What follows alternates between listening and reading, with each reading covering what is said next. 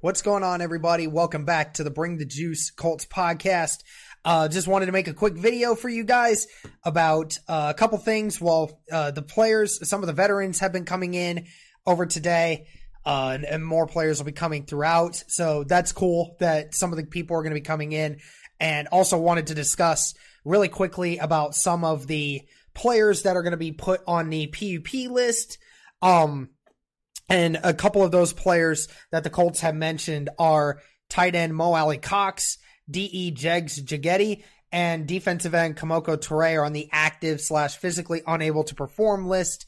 Now, this does not necessarily mean that these players are not going to be able to perform throughout the year. Doesn't mean that. PUP just simply means that as of this moment, those guys are not able to perform the daily activities of camp as of right now.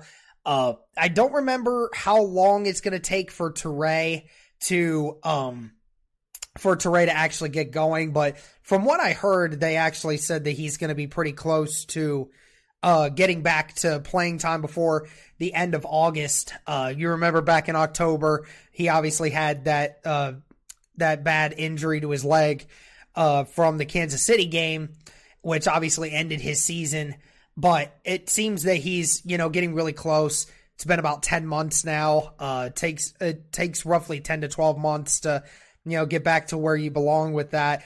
Uh, I don't expect uh, Turay to be on this list for very long. Uh, for Mo Alie-Cox, I don't remember exactly what the injury was off the top of my head, but again, neither one of these guys are going to be off on this list for very long.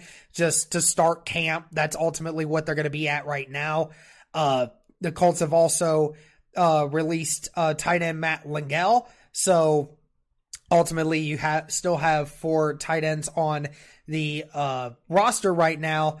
But just wanted to let you guys know that now of who's in there obviously there was some work being done today the rookies were getting some uh, light uh, workouts in today.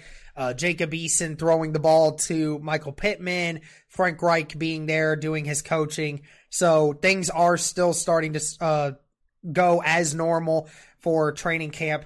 Uh, in regards to, you know, the news about the Marlins and baseball and how that could affect the, the Colts and the NFL for that matter, uh, we'll certainly have a video or a live stream up this week to talk about that specifically.